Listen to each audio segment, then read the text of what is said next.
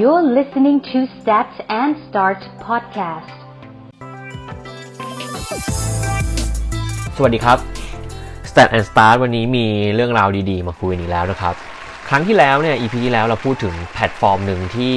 ถือว่ามีความสำคัญอย่าง Instagram ถ้าหลายคนฟังแล้วเนี่ย ก็จะเริ่มเห็นมุมมองของแพลตฟอร์ม Instagram แล้วว่า มันมีรูปแบบอย่างไรนะครับ ในปัจจุบันมันมีเรื่องราวของข้อมูลอะไรที่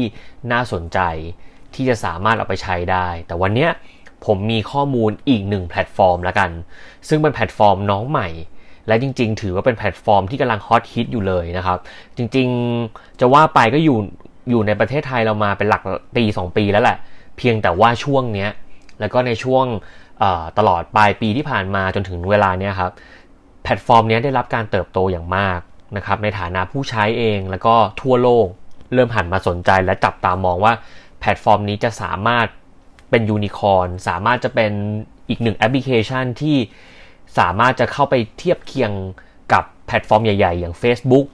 Instagram Twitter ได้หรือเปล่า จริงๆ ตอนนี้แพลตฟอร์มนี้มาแรงมากจริงๆนะครับ ซึ่งก็คือแพลตฟอร์ม TikTok นั่นเองนะครับ TikTok เนี่ยเป็นแพลตฟอร์มหนึ่งที่ พุ่งตรงว่าค่อนข้างหมามืดนะครับ แล้วก็มียอดดาวน์โหลดสูงขึ้นเนี่ยเป็นอันดับต้นๆ ในกลุ่มโซเชียลมีเดียแล้วในปัจจุบันนะครับ ตอนนี้เราพูดตรงๆว่าคอนเทนต์ของ TikTok หรือ TikTok เนี่ยมันเกิดขึ้นในในภาพรวมของหลาย ๆ อย่างมากขึ้นเลย เราจะเห็นคนแชร์ขึ้นผ่านตัวแพลตฟอร์มมันเอง หรือหลาย ๆ คนเอาแพลตฟอร์ม TikTok เนี่ยแชร์ขึ้น Facebook แล้วเราก็เห็นจะเห็นสัญลักษณ์ตัว T นะครับเหมือนเหมือนรูป cover ของตอนเนี้ยขึ้นอยู่ที่หัว ขวามือบนนะครับ ซึ่งจริงตรงเนี้ยถือว่าเป็นอีกหนึ่งความสำเร็จของแพลตฟอร์มนี้เลยแหละนะครับ TikTok นะครับจริงๆมีมีสัญลักษณ์ TikTok อีกแบบหนึ่งเลยแต่เป็นของประเทศจีน ซึ่งคนละชื่อกันนะครับ แต่ทั่วโลกเลยแบบ global เนี่ยจะใช้ชื่อ TikTok นะครับ ซึ่งเป็นแพลตฟอร์มรูปแบบหนึ่งนะครับในลักษณะหมวดเดียวกับโซเชียลมีเดียนะครับอยู่ในค่ายสังกัดของ ByteDance นะครับให้เริ่มให้เริ่มคิดว่า TikTok เนี่ยมันเหมือนแพลตฟอร์มคอนเซปต์ของมันคือการทำวิดีโอ ความยาวระยะสั้นๆนะครับ คล้ายๆคับคล้ายคับคลาจะเหมือน IG Story แต่ก็ไม่เหมือนซะทีเดียวนะครับ มันมีความ unique กว่านั้น แต่เป็นแพลตฟอร์มวิดีโอระยะสั้นๆนะครับ TikTok เริ่มเปิดบริการนะครับในวันที่ 29 กันยายน ปี 2559 นะครับไอตัววิดีโอสั้นๆ เนี่ยแหละนะครับที่เขามาทำแล้วก็มาสร้างแชร์กับเพื่อนๆ ในโลกออนไลน์เนี่ยแล้วความเจ๋งของมันนะมันอยู่ที่ TikTok เนี่ย provide แล้วก็ให้ ฟิลเตอร์ให้เอฟเฟกต์ต่างๆ ทั้งภาพเสียง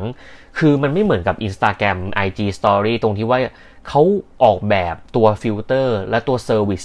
ที่มันเหมาะสำหรับการทำตัดต่อวิดีโอทำให้คุณสามารถที่จะทำวิดีโอสนุกๆ ระยะสั้นๆนะครับ ได้ไม่ไม่ยากเลยทำได้ง่ายๆ แล้วก็มีมีลูกเล่นมีชาเลนจ์มีอะไรมากมาย ให้คุณสามารถจะแต่งวิดีโอได้ตามต้องการนะครับ เพราะนั้นจริงๆ แล้ว user ที่เป็น Active User ใน TikTok เอง ไม่ว่าจะเป็นกลุ่มที่คดที่เป็นในฝั่งของ Creator เขาก็จะเน้นมาเพื่อสร้างคอนเทนต์สั้นๆวิดีโอมันๆ เก็บไว้ ในขณะเดียวกันคือกลุ่มผู้ชมเนี่ยก็จะมาดูความบันเทิงมากกว่ามาหาสาระ นะครับ แต่ก็ยังแต่มันก็มีหมวดหมู่สาระของมันอยู่นะ หลายๆคนอาจจะเห็นว่าล่าสุดที่ WHO หรือองค์องค์กรอนามัยโลกเนี่ยเขาใช้เอ่อ TikTok เป็นสื่อในการนำเสนอเกี่ยวกับเรื่องโคโรนาไวรัส เพราะนั้นจริง ๆ แล้ว TikTok วันนี้มันไม่ได้มองว่าเป็นแพลตฟอร์มที่ไร้สาระซะทีเดียว มันอยู่ที่ครีเอเตอร์ที่เขาจะเลือกใช้ในการสื่อสารว่าเขามองแบบไหนนะครับ ซึ่งเนี่ยผมเกริ่นมาประมาณเกือบเกือบ5นาทีเนี่ย อยากจะให้เห็นภาพรวมของแพลตฟอร์ม TikTok ผมว่าวันนี้หากใครกำลังฟังอยู่ แล้วมีข้อสงสัยมากมายไปหมด หลังจากที่ฟังเทปนี้นะครับ หรือระหว่างฟังเทปนี้อยู่เนี่ย อยากให้ลองหยิบมือถือมา แล้วลองโหลดลงมาดู ไม่ยากครับ วิธีการที่เราจะเข้าใจโลกโลกโลกใบใหม่ของแอปแอปหนึ่งเนี่ยง่ายสุดเลยคือการเอาตัวเราไปอยู่ในแอปนั้น คุณอาจจะเริ่มจากการเป็นกลุ่มคนที่เข้าไปไล่ดู ครีเอเตอร์ต่างๆ Active User ต่างๆ ไปลอง survey ลอง observe ดูว่ามันเป็นยังไง อีกมุมหนึ่งคือคุณเข้าไปลองสร้าง Account ขึ้นมาปลอมๆ ก็ได้ แล้วลองลองแชร์ ลองกดสร้างดู ลองกด Create ดู ว่าวิดีโอที่คุณได้เนี่ย มันมีฟิลเตอร์อะไรให้เล่นบ้างนู่นนี่นั่นนะครับ เล่นสัก 7-8 วันเนี่ยผมว่าคุณจะเริ่ม get concept ของมัน แล้วก็เริ่มเข้าใจว่าวิธีการของแอปพลิเคชันหรือแพลตฟอร์มเนี้ยมันทำงานด้วยวิธีแบบไหนนะครับ แล้วกลุ่มคนที่เล่นเขามองหาอะไร นะครับนอกเหนือจากข้อมูลพื้นฐานแล้วเนี่ยวันนี้ผมมีข้อมูลจากตัมซับแล้วก็โอเปโรนะครับที่จะมาพูดถึงสถิติต่างๆ ที่น่าสนใจมากๆเลยของแพลตฟอร์มนี้นะครับวันนี้หากพูดถึงฐานผู้ใช้ TikTok เนี่ย TikTok เนี่ยมีผู้ใช้งานแล้วตอนนี้ 500 ล้านคนทั่วโลกนะครับเปิดตัวจริงๆเนี่ยในปีประมาณ 2016 ถ้านับเป็นของ global นะครับไม่ใช่ประเทศเรา แล้วก็ TikTok เนี่ยถูกยกเป็นเว็บไซต์เครือข่ายสังคมเนี่ยอันดับที่ 9 เหนือกว่า LinkedIn แล้วก็ตอนนี้เหนือกว่า Twitter เหนือกว่า Pinterest แล้วก็ Snapchat ละไต่เต้าขึ้นมาเรื่อยๆ จากตอนแรกนะครับ จริงๆ ตอนนี้ผู้ใช้งานนะครับประจำหรือเรียกเขาเรียกว่า daily active user เนี่ยอยู่ที่ประมาณ 150 ล้านรายนะครับซึ่งอยู่ในประเทศจีน จีนเนี่ยถือว่า TikTok เนี่ยค่อนข้างบูมมากๆนะครับแม้ว่าจะคนละชื่อกันแต่จริงๆแล้ว interface ต่างๆ เหมือนหมดเลย นะครับสัญลักษณ์ยังเหมือนกันเลยแทบจะแยกกันไม่ออกเพียงแต่ชื่อเขาเรียกต่างกันเท่านั้นเองนะครับยอดดาวน์โหลด TikTok เนี่ยน่าสนใจมากคือเป็นแอปที่ถูกดาวน์โหลดมากที่สุดเป็นอันดับ 3 ในไตรมาสที่ 1 ของปี 2019 นะครับ แล้วก็ 3 เดือนแรกของปี 2019 เนี่ยมีผู้ใช้งานใหม่ในแพลตฟอร์มนี้188 ล้านคน ยอดดาวน์โหลด TikTok เนี่ยคิดเป็นสัดส่วนเติบโตนะครับ 70%เทียบกับไตรมาสหนึ่งในปี 2018 หมายความว่า year on year ที่เข้ามาเนี่ยเติบโตเกือบเกือบ100%และมาถึงปี 2020 เนี่ยก็เติบโตขึ้นอีกเกินกว่า 50%ซึ่งถือว่าเป็นเป็นปรากฏการณ์มากแล้วก็ถือว่าเป็นมามืดเลย ที่สามารถจะเติบโตและสร้างฐานลูกค้า ฐานคนที่เข้ามาใช้งานได้มากขนาดนี้นะครับ TikTok ตอนนี้มีผู้ใช้บริการใหม่นะครับ ประมาณ 12 13.2 ล้านคนในสหรัฐอเมริกานะครับช่วงปี 2019 ไตรมาสแรก ซึ่งจะเห็นเลยว่า TikTok เนี่ยเป็นกระแสที่ไม่ได้เกิดขึ้นแค่ประเทศจีนละ มันเริ่มกระจายมาไปสู่ทั่วโลก ตอนนี้ TikTok เนี่ยกลายเป็นแพลตฟอร์มที่เป็น global social media platform ละนะครับ และประเทศไทยเนี่ยกำลังเริ่มเข้ามามากขึ้นมากขึ้นนะครับ อีกข้อมูลหนึ่งก็คือเขาจะพูดถึงอิทธิพลของ TikTok บน Apple Store นะครับ TikTok เนี่ยเป็นแอปที่มีดาวน์โหลดมากที่สุดบน App Store นะครับในปี 2019 ช่วงไตรมาสแรกเช่นเดียวกัน ยอดดาวน์โหลด TikTok เนี่ยมากกว่า 33 ล้านครั้งเหนือกว่า YouTube และ Instagram ในปี 2019 ด้วยซ้ำนะครับแล้วก็ TikTok เนี่ยครองตำแหน่งแชมป์แอปที่ดาวน์โหลดมากที่สุดมากว่า 5 ไตรมาสติดต่อกันแล้วกำลังชี้ให้เห็นว่า เฮ้ยมันมีคนโหลดมันมีคนเข้าไปเจอ มีคนเข้าไปเห็น มีคนหันมาสนใจ เริ่มเป็นแพลตฟอร์มที่สามารถจะแย่ง share of time ของคนได้มากขึ้น อย่าลืมนะครับ แพลตฟอร์มเหล่านี้ไม่ได้แย่งแทบ share of wallet แต่เขาต้องการจะแย่ง share of time บางครั้งเนี่ยหลาย ๆ แอปที่เป็นแอปสตรีมมิ่งเนี่ยหัวใจสำคัญคือเขาสามารถที่จะดึงคนให้อยู่กับเขาได้นานขนาดไหน ระบบโมเดลของการสร้างแพลตฟอร์มเนี่ยมันต่างกัน นะครับอย่างแพลตฟอร์มอย่าง Netflix หรืออะไรเงี้ยโมเดลของธุรกิจเนี่ยเขาเป็นลักษณะแบบ subscription subscription เนี่ยคือการที่ทำให้คนยอมจ่ายตังค์เป็น retainer ไปเรื่อยๆเรื่อยๆเรื่อยๆอยู่กับเราไปนานๆ แต่โมเดลของพวกโซเชียลมีเดียเนี่ยในหลายๆอันจะมีความต่างกัน เขาเป็น free platform model แต่ business model ของเขาคือการสร้างสังคม แย่ง share of time เพื่อที่จะทำให้คนเนี่ยสามารถที่จะอยู่เขาได้เยอะที่สุด และเขาจะสามารถสร้างระบบ ecosystem ในการทำมีเดีย แล้วก็เป็น revenue เป็น business model อีกแบบหนึ่งที่ขาย placement นะครับ ตรงนี้คนละแบบเลยนะครับ ถ้าเกิดเราเทียบกัน คล้ายๆ ถ้าเกิดผมพูดถึงโมเดลของช่อง 3 ที่เป็น Channel กับโมเดลของ Netflix แม้ว่ามันจะไม่ได้เทียบกันได้แบบ Apple to Apple แบบเหมือนกันเป๊ะ แต่โมเดลมันจะต่างกันว่า Netflix เขาไม่ได้ขายแอดไม่ได้ขายโฆษณาอยู่บนแอปเขา แต่เขาเลือกที่จะขาย subscription คล้ายๆ Disney Plus ถูกไหมครับ แต่ว่าอย่างช่อง 3 เนี่ยชัดเลยว่าเขาเป็นทีวีถูกไหมครับ เขาขาย ad เขาขายโฆษณา เพราะนั้นโมเดลมันต่างกัน ต้องเข้าใจตรงนี้ก่อนนะครับ ซึ่งตัว TikTok เองเนี่ยก็เป็นหนึ่งในลักษณะโมเดลแพลตฟอร์มใช้ฟรีนะครับ แต่ว่าก็จะมีแบรนด์มีอะไรเข้ามาติดต่อ ซึ่งเดี๋ยวผมจะเล่าให้ฟังว่ารูปแบบของการทำการตลาดบน TikTok เนี่ยเป็นอย่างไรนะครับสถิติต่อไปที่น่าสนใจก็คือ TikTok เนี่ยถือว่าเป็นแอปที่สามารถจะครองใจกลุ่ม millennialกลุ่มวัยรุ่น เขาบอกว่า 41%ของผู้ใช้ TikTok เนี่ยอายุระหว่าง 16 ถึง 24 ปี ซึ่งถือว่าเป็นช่วงวัยรุ่น จริง ๆ ผมค่อนข้างมีความเชื่อนะครับว่าพวกวิดีโอง่ายๆ สั้นๆ หรือคนที่เป็นมีเจเนอเรชันใหม่ๆเนี่ยเขามีความอดทนได้น้อย และชอบแพลตฟอร์มอะไรที่มันมีความวุบวาบมีความหวือหวามี dynamic ตั้งแต่สมัยที่ Snapchat ค่อนข้างรุนแรง แล้วก็เติบโตได้อย่างเยอะเนี่ย ผมตั้งคำถามกับตรงนี้นะมากแล้วพฤติกรรมผู้บริโภคในเจเนอเรชันใหม่เนี่ยมีผลไหม TikTok เนี่ยเหมือนอาจจะจับ pain point ตรงนี้ได้ แล้วก็เริ่มทำแพลตฟอร์มแบบนี้ แล้วก็ครองใจกลุ่ม young adult นะครับแล้วก็กลุ่ม young generation กลุ่ม teen ได้อย่างสุดยอดเลยนะครับ TikTok เนี่ยนะครับฮิตในกลุ่มวัยรุ่น เพราะเขาเป็นเขาเหมือนเขาสร้าง trendsetter อะแล้วก็สร้างคนที่สามารถจะสร้างวิดีโอใหม่ ๆทำอะไรใหม่ ๆ มีมุมมองในการนำเสนอตัวเองในแบบที่ไม่เหมือนใคร แล้วก็ Facebook ก็ไม่สามารถทำได้ เหตุผลที่ตัว TikTok เนี่ยมัน unique มาก ๆ แล้วมันไม่ไม่เหมือน Facebook ก็อย่างที่ผมบอกก็คือจะเป็นเรื่องของฟิลเตอร์เรื่องของรูปแบบตัวช่วย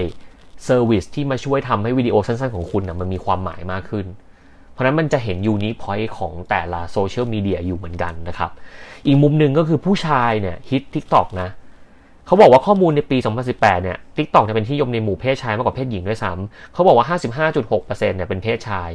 44.4%เนี่ยเป็นเพศหญิง อันนี้ก็น่าสนใจนะครับ มุมมองการใช้หรือพฤติกรรมคนที่ใช้งานแพลตฟอร์ม TikTok เนี่ยก็ไม่น้อยหน้านะครับ เขาบอกว่าคนเนี่ยดู TikTok เนี่ยเฉลี่ย 52 นาทีต่อวัน ผมก็ลองเข้าไปเล่นดูอยากรู้ว่ามันจริงไหม ผมกลับมีความรู้สึกว่าเออมันนานอยู่นะ แม้ว่ามันจะไม่ใช่แพลตฟอร์มลักษณะเหมือน YouTube ที่เป็น lean back นะครับแต่จริงๆ แล้ว TikTok เนี่ยมันเหมือนมัน on the go อะเหมือนเราดูเมื่อไหร่ก็ได้ดูเพลินๆ แต่บางครั้งพอเรามา lean back ที่บ้านเปิดดูเนี่ยดูไปเรื่อยๆ ก็เพลินดี เพราะวิดีโอมันสั้นๆ มันทำให้เราไม่เบื่อ แล้วมันก็เปลี่ยน account ใหม่ๆ มาให้เราดูตลอดเวลานะครับเพราะนั้น 52 นาทีต่อวันเนี่ยถือว่าเป็น average ที่ไม่น้อย และจริงๆ เนี่ยในปี 2020 เนี่ยตัวเลขมันเพิ่มขึ้นแล้วนะครับ เวลาเฉลี่ยของ TikTok เนี่ยเทียบกับ Instagram เนี่ย แล้วก็ Snapchat เนี่ย ถือว่า TikTok เนี่ยมีเวลาที่พอๆกัน ตอนนี้เขาบอก Instagram เฉลี่ยอยู่ที่ประมาณ 53 นาที Snapchat เนี่ยอยู่ที่เวลา 49.5 นาที TikTok เนี่ยได้อยู่ที่ 52 นาทีนะครับ ก็น่าสนใจ ตอนนี้ TikTok เหมือนเป็นรองอยู่แค่ Facebook ที่มีการใช้งานเฉลี่ยต่อวันเนี่ยอยู่ที่ประมาณ 58.5 นาที ซึ่งก็ถือว่าเยอะที่สุดนะครับตอนนี้ซึ่งผมว่าวันหนึ่งเนี่ยไม่แน่นะ ผมมีความเชื่อว่าคุณอาจจะเห็นแอปพลิเคชัน TikTok เนี่ยถูกซื้อโดย แพลตฟอร์มใหญ่ๆนะ ผมก็ไม่แน่นะครับ เพราะว่าแพลตฟอร์มหรือโอกาสทางธุรกิจใน TikTok เนี่ยมีสูงมากนะครับ แล้ววันนี้ TikTok ก็ครอบคลุมทั่วโลกแล้วเช่นเดียวกัน ตั้งแต่ปี 2019 เนี่ย TikTok เนี่ยให้บริการมากมากถึงนะครับ 155 ประเทศ รองรับ 75 ภาษา ครอบคลุมประชากรส่วนใหญ่นะครับ แล้วก็ตอนนี้มียอดดาวน์โหลด 10 ล้านครั้ง ทั้งคนไทยและในอินเดียเนี่ยมีผู้ใช้งาน TikTok มากกว่า 20 ล้านคนนะครับ คราวนี้เรามาดูบ้างว่า แล้วคนที่ใช้งาน TikTok เนี่ยเขาแบ่งยังไงนะครับเขาบอกว่าผู้ใช้ส่วนมากเนี่ยมากกว่า 68%เนี่ยเป็นคนที่ดูวิดีโอของคนอื่น แล้วก็มีประมาณ 55%ก็มีแลบๆกันนิดนึงนะครับที่เป็นคนที่อัปโหลดตัวเองด้วย แสดงว่าส่วนมากเนี่ยเข้ามา stalker เข้ามา observe เข้ามาดู มีประมาณครึ่งหนึ่งนิดๆที่เป็นคนที่เริ่มมาเป็นครีเอเตอร์อยู่ใน TikTok นะครับแล้วก็ที่อเมริกาเนี่ยนะครับ คนนะชอบ TikTok มากนะครับเขาบอกว่าผู้ใช้งานกว่า 26.5 ล้านราย จาก 500 ล้านรายของ TikTok เนี่ยมาจากสหรัฐนะครับแล้วก็มียอดรวมการดาวน์โหลดสูงมากนะครับทั้งใน Android และ iOS จำนวนผู้ชมเฉลี่ยบน TikTok เนี่ยเขาบอกว่าวิดีโอบน TikTok เนี่ยมากกว่า 1 ล้านตัวนะครับถูกเปิดชมทุกวันในปีที่ผ่านมา อันนี้โหดเหมือนกันนะ 1 ล้านตัวเลยนะ ไม่น้อยนะครับ ที่จะถูกเปิดดู แต่ก็อย่างที่ว่าแหละครับ ด้วยความที่วิดีโอมันเป็นวิดีโอแบบสั้นๆนะครับ ก็ถือว่าเป็นอีกหนึ่งรูปแบบนะครับ แล้วก็เป็นตัวเลขที่น่าสนใจเลย เพราะนั้นตอนนี้ถ้าเราพูดง่ายๆเนี่ยใน 1 วัน เราจะมียอดชมอยู่ที่ประมาณ 1 ล้านวิว ถ้าพูดง่ายๆ ถ้าผมมองเป็นไอบอลนะก็จะมีคนเห็นอยู่ประมาณนั้นวิดีโอถูกโชว์ไปนะครับ ซึ่งจริงๆแล้วเนี่ย ฟีเจอร์ต่างๆ ที่อยู่ในในแง่มุมของการเข้าไปทำการตลาดอยู่บน TikTok เนี่ยมันมีหลายแบบ วันนี้ผมอาจจะยังไม่ได้เล่ารายละเอียดได้ครบทั้งหมดนะครับ แต่เดี๋ยวผมจะเชิญแขกรับเชิญที่เป็นคนที่ทำงานอยู่ใน TikTok เนี่ยมาคุยให้ได้นะครับ ผมมีติดต่อไปแล้วเดี๋ยวลองดูเทปต่อๆไปว่าจะมีเวลาช่วงไหนที่นัดตรงกันเนี่ยผมสัญญาผมจะชวน เอ่อ marketing ของ TikTok เนี่ยมานั่งเล่าให้ผู้ผู้ฟังฟังว่าเขามีมุมมองในการทำการตลาดและการ drive แพลตฟอร์มนี้ในอนาคตยังไง แต่ถ้าวันนี้คุณจะทำการตลาดอยู่บน TikTok เนี่ยหัวใจสำคัญเนี่ยมันมีหลายอย่าง หมวดแรกคือการลองใช้ฟีเจอร์ของ TikTok ที่เขาเซตมา แล้วก็จริง ๆ มันกลายเป็น service อย่าง hashtag challenge เนี่ย TikTok เนี่ยเขาจะมีการติด hashtag ครับแล้วก็ทำให้แฮชแท็กตัวนี้มันเข้าถึงคนได้เยอะ ให้คิดถึงมุมตอนเราทำแฮชแท็ก Ice Bucket Challenge ช่วงหนึ่ง แต่ว่า Hashtag Challenge ของ TikTok เนี่ย มันเป็นอะไรที่มันเป็น culture ของแพลตฟอร์มเขาเลย มันถูกออกแบบมาให้ไม่ต่างจาก Instagram ด้วย เพราะว่า TikTok เนี่ยพอเป็นวิดีโอสั้นๆเนี่ยมันสามารถที่จะ invite คนได้ง่าย แล้วชวนคนมาทำวิดีโอแบบเขานะครับ เพราะนั้นตรงเนี้ยเราสามารถจะดูได้ว่า hashtag challenge ไหนกำลังเป็นกระแส เหมือนคล้ายๆ เหมือนเราไปซื้อเอ่อ Twitter trend นะครับ เหมือนเรากำลังจะตั้งใจว่าวันนี้ trend Twitter จะเป็นเรื่องเรื่องเนี้ย กระแสคน เหมือนกันครับ hashtag challenge ของ TikTok เนี่ยก็กำลังหาว่ากระแสแฮชแท็กอะไรถูกเล่นอยู่ใน TikTok เพราะนั้นตรงนี้เราสามารถที่จะดึงดูดกลุ่มเป้าหมายเราเข้ามาเล่นตรงนี้ได้เยอะมาก อยู่ที่ว่า Objective ของคุณต้องการจะโฟกัสที่คนกลุ่มไหนนะครับ แล้วก็สามารถจะซื้อ Hashtag เพื่อใช้ในการโปรโมทแคมเปญนะครับตอนนี้มีมีหนึ่งตัวอย่างสำคัญ อย่างเช่นเอ่อ Hashtag งดใช้ถุงพลาสติกของ7 e เ e ่ e อเองก็มาทำการทำอยู่บนแพลตฟอร์ม ของ TikTok เหมือนกัน ก็ถือว่ามีประสบความสำเร็จไม่น้อยนะครับ อีกแบบหนึ่งคือเขาเรียกว่า creating and reusing sound นะครับเป็นเหมือน original ของ TikTok เลยเป็นฟิลเตอร์เป็นเอฟเฟกแล้วก็ผู้ใช้เนี่ยเขาสามารถที่จะใส่เพลงของตัวเองลงไปนะครับ แล้วก็เอาผู้อื่นมาฟังเพลงของเรานะครับ ก็สามารถมีคนเอามุมมองการทำเอฟเฟกแบบนี้มาทำเป็นแคมเปญต่างๆได้ สมมุติเราสามารถที่จะใช้เพลงของแบรนด์เพลงของแคมเปญหนึ่งมาทำแล้วทำให้เกิดกระแสที่เขามาร้องหรือมาเต้นกันอยู่ในเอ่อ TikTok นะครับก็เป็นอีกหนึ่งวิธีที่สามารถจะทำได้ แล้วก็สามารถจะทำให้คนมามีส่วนร่วมหรือมี engagement ได้นะครับโดยการที่ให้คนเนี่ยมาสามารถสร้างคอนเทนต์แล้วก็รุนรับรางวัลจากแบรนด์ได้ สมมุติเราคิดผมอนุญาตยกตัวอย่างอย่างเพลงบางเพลงที่กำลังเป็นกระแสตอนนี้อย่างเพลงดีดี อย่างคนเคยฟังผมรู้สึกว่าเพลงนี้กำลังมามากเลย แล้วก็มีท่าเต้นมีอะไรเงี้ยสมมุติเราคิดว่าวันหนึ่งเราทำเพลงให้ดังได้ประมาณเนี้ยเป็นเพลงที่คนหลาย ๆ คนอยากเต้นอยากรู้จัก แต่เรามาสร้างแคมเปญ social engagement ผ่านแอปพลิเคชัน TikTok หรือแพลตฟอร์ม TikTok เนี่ยก็ถือว่าเป็นอีกวิธีหนึ่งที่น่าสนใจ หัวใจสำคัญคือถ้าเราเข้าใจลักษณะจุดเด่นของพฤติกรรม จุดเด่นของแพลตฟอร์มเนี่ยวิธีการเลือกใช้หรือเรามี material อะไรเนี่ยเราสามารถจะปรับหรือเลือก ให้มันเหมาะสมได้กับแพลตฟอร์มต่างๆนะครับอีกอันนึงเขาเรียกว่า duet and effects นะครับก็เช่นเดียวกับการใช้เสียงนะครับ แต่ฟีเจอร์ duet บน TikTok เนี่ยจะทำให้ผู้ใช้อื่นๆเนี่ยเขาสามารถจะมาอัดวิดีโอคู่กับเราได้ ซึ่งฟีเจอร์เนี้ยก็สามารถจะมานำมาใช้กิจกรรมได้หลากหลาย เช่นเต้นเต้นตามหรือร้องเพลงตามกันเนี่ยก็ทำได้ก็คือเหมือนกับเคยเห็นไหมครับที่ เขาจะมีคนมาร้องแล้วก็มีจอยจอยหนึ่งเป็นหน้าเรา แล้วก็ร้องตามร้องสลับกันอะไรเงี้ยอันนี้ TikTok ก็ทำได้ อีกอันนึงคือ shoppable video นะครับเป็นฟีเจอร์แบบ social commerce นะครับก็เน้นเรื่องการซื้อขายได้ทันที เอาเข้าไปใส่ใน journey นะครับแต่ตอนนี้ที่ผมได้ข้อมูลมาจากทางตามซ้ำเนี่ยเขาแจ้งว่ายังไม่เปิดให้บริการบน TikTok แต่จะมีให้บริการแบบอของจีนนะมี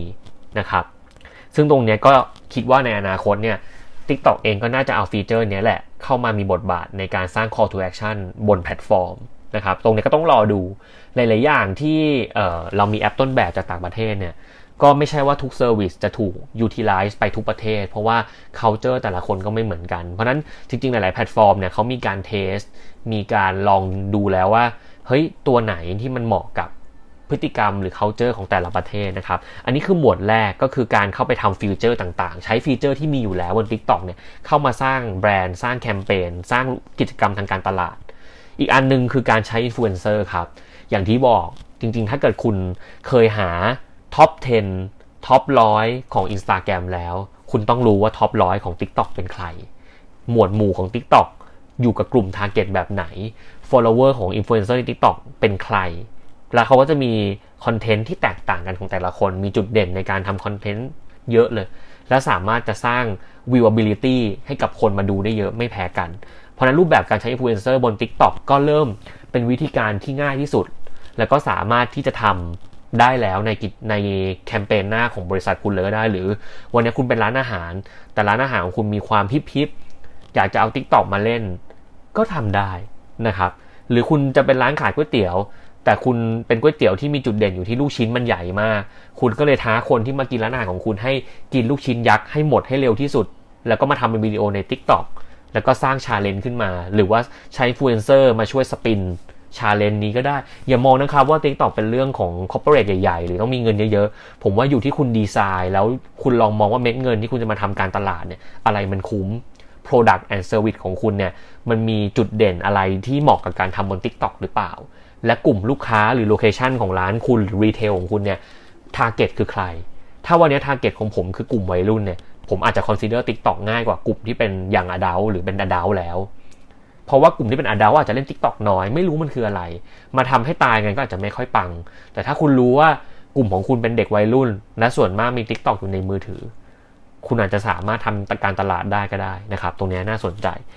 ผมบอก 2 วิธีละ 2 หมวดใหญ่ๆ อีกหมวดหนึ่งก็คือการซื้อ Official Ad ของ TikTok นะครับ ซึ่งก็มีหลายแบบ คล้ายๆ เหมือนเราซื้อ ad บน YouTube เลยนะครับ มีทั้ง P-roll ad ก็คือแอดที่จะขึ้นขณะที่เปิดแอปพลิเคชันเลย มี in-feed ad นะครับเขาบอกเป็น ad บนหน้าฟีดในขณะที่ที่ใช้งานแอปพลิเคชันอยู่ โปรโมทแฮชแท็กแฮชแท็กก็อย่างที่บอกก็คือ เหมือนซื้อ trend Twitter นะครับ แล้วก็เป็น branded effect ก็คือการสร้างเอฟเฟกขึ้นมาอันหนึ่งที่เป็น signature ของแบรนด์แล้วก็โปรโมทในการทำคอนเทนต์ไปด้วย ซึ่งผมว่าอันนี้น่าสนใจ ผมว่าการทำ TikTok แล้วเราเข้าใจก่อนว่าพฤติกรรมผู้บริโภคในการอัพโซเชียลหรือในการทำอะไรเนี่ยมันคือเรื่องของเอฟเฟกต์ผมว่าเอฟเฟกต์เนี่ยเป็นสิ่งที่เป็นจุดเด่นของ TikTok ผมว่าถ้าคุณสามารถจะทำ ฟิลเตอร์ฟีเจอร์เอฟเฟกต์อะไรก็ตามที่เป็นแบรนด์ของคุณแล้วมันดังขึ้นมา แล้วคนใน TikTok ใช้ ผมว่ามันจะมีโอกาสที่กระแสของร้านคุณหรือเรื่องของคุณเนี่ยจะไปไกลอาจจะไม่ใช่แค่ในประเทศไทยนะครับ แต่ไปไกลได้ทั่วโลกเลย ผมว่าตรงนี้น่าสนใจ แล้วก็เห็นว่า opportunity ที่สามารถจะทำได้ แต่หัวใจสำคัญที่สุดที่ผมมักจะย้ำเสมอนะครับ คือก่อนจะลงมาทำอะไรแบบนี้หรือทำเข้าใจเนี่ยผมว่ามันต้องแบ่งออกเป็น 3 ส่วนก่อน ส่วนแรกนะครับ คือเราต้องเข้าใจแพลตฟอร์มก่อน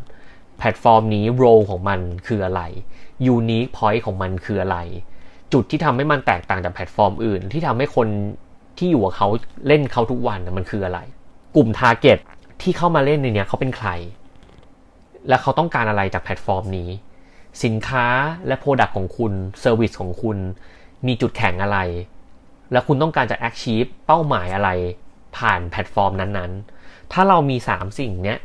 ทำงานร่วมกันเนี่ย คุณจะสามารถเลือกใช้ แล้วก็ทำแคมเปญดีไซน์ได้เหมาะสมขึ้น เดี๋ยวนี้เราไม่สามารถใช้ของอย่างหนึ่งแล้วก็ bombard ไปหมดได้นะครับ ผมเห็นหลาย ๆ SME ที่เข้ามาปรึกษาผม แล้วก็ consult ในมุมของการทำธุรกิจเนี่ย แล้วก็บอกว่าเนี่ย เฮ้ย ฉันมี channel Facebook มี Instagram มี Line มีนู่นมีนี่นะแต่เราเห็นคอนเทนต์มันเหมือนกันหมดเลยอะแค่หยิบไปแปะในแต่ละที่แล้วก็ใช้มันเป็นแค่ broadcast อะ ผมว่าตรงนี้คุณกำลังทำการตลาดแบบเวอร์ชั่นเก่าละ ถ้าแบบนี้ไม่ได้นะครับ คุณอาจจะต้องอัพเฟิร์มแวร์ขึ้นมาใหม่ละ ต้องอัพตัวเองขึ้นมา เราลองคิดภาพว่าถ้าคุณวาง role ให้กับแพลตฟอร์มต่างๆได้อย่างชัดเจน หรือช anel ต่างๆ ว่า Instagram อาจจะเป็นแมกกาซีนที่คนเข้ามาดูอย่างอาทิตย์ที่แล้วที่ผมเล่าไปไลน์อาจจะเอาไว้ในการที่จะสร้างการสื่อสารแบบ one on one หรือใช้ broadcast ในอนาคตหรือใช้เป็น CRM แพลตฟอร์มที่เอาไว้ติดต่อลูกค้าของเรา ที่เป็นลูกค้าเราไปแล้วแล้วใช้ในการสื่อสารหลังจากเขาเป็นลูกค้าเราแล้วก็ได้ หรืออีกมุมหนึ่งคือ Twitter ที่เป็นแพลตฟอร์มที่คุณจะสามารถสร้างกระแสในวันนั้น สร้างกระแสที่มาเร็ว อาจจะไปเร็วว่าจริง แต่มันอาจจะบูมขึ้นแล้ว ถือว่าสร้าง Impact ได้ในช่วงเวลาหนึ่งนะครับแล้วก็เข้าใจว่าดีไซน์ของแคมเปญคุณเนี่ย คุณจะหยิบ element อะไรมาทำอะไรผ่านการสื่อสารด้วย message หรือข้อความแบบไหนนะครับ ตรงนี้จะทำให้การออกแบบ แล้วก็การเลือกใช้แพลตฟอร์มมันดีขึ้น แต่ถ้าวันนี้คุณฟังถึงตรงนี้แล้วเนี่ย ผมเชื่อว่าหลาย ๆ คนอยากจะหยิบมือถือมาโหลดแอป TikTok แล้วแน่นอน และเชื่อว่าหลาย ๆ คนต้องลองใช้ อย่างที่ผมบอกครับ เราจะเข้าใจแพลตฟอร์มใดแพลตฟอร์มหนึ่งได้มากที่สุด ก็ต่อเมื่อเราเป็น user ของแพลตฟอร์มนั้น ผมอยากให้คุณลองเข้าไปลองใช้ อยากให้คุณลองเข้าไปดู ลองเข้าไปฟังดูว่า มันเป็นยังไง แล้วคุณจะใช้งานมันยังไงในการทำการตลาดในอนาคต ก็หวังว่า TikTok ตอนนี้สถิติต่างๆ ข้อมูลต่างๆเนี่ยจะทำให้คุณมั่นใจได้ว่า มันไม่ได้มีแพลตฟอร์มเดียวละโซเชียลมีเดียมีหลายรูปแบบนะครับ แล้วก็เข้าใจว่า TikTok มีโครงสร้างหรือคอนเซปต์แบบไหน ที่คุณจะสามารถเอาไปเป็นจุดตั้งต้นในการคิด แล้วก็ออกแบบกิจกรรมทางการตลาดก็ได้ หรือว่าในฐานะผู้ใช้ ในฐานะผู้สร้าง content creator ก็สามารถทำได้เหมือนกัน ถ้าวันนี้ผมจะเป็น content creator อยู่บน Facebook แล้วผมว่ามันโตยากแล้ว เพราะว่ามันมีคนเยอะแล้ว ผมอาจจะหนีมาเป็นcontent creator บน TikTok ก็ได้ เพราะว่าคนไทยก็ยังมีไม่เยอะหรือเปล่า ผมว่าตรงนี้คือคำถามที่เราต้องตั้งละ ว่าเราจะทำไปเพราะอะไรแล้วต้องการจะ achieve อะไรนะครับ ก็หวังว่าเทปนี้จะมีประโยชน์แล้วก็อย่างที่ผมสัญญาไว้ เดี๋ยวผมจะหาเทปพิเศษที่จะไปนั่งคุยกับ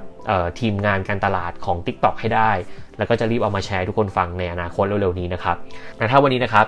ใครอยากรู้อะไรอยากถามอะไรเพิ่มเติม หรืออยากจะสื่อสารอยากจะคุยกับผมเนี่ยสามารถจะทิ้งคอมเมนต์ไว้หรือจริงๆ Messenger Message มาหาผมก็ได้ผ่าน Facebook ก็ได้ หรือทิ้งไว้ใน Podbean นะครับหรือทิ้งไว้ในไหนก็ได้ที่สามารถจะสื่อสารกับผมได้ แล้วก็ถ้าเกิดชอบเทปนี้นะครับก็ฝากไลค์ฝากแชร์ให้ด้วยนะครับยังไงก็ขอบคุณมากครับแล้วไว้พบกันตอนหน้าครับ สวัสดีครับ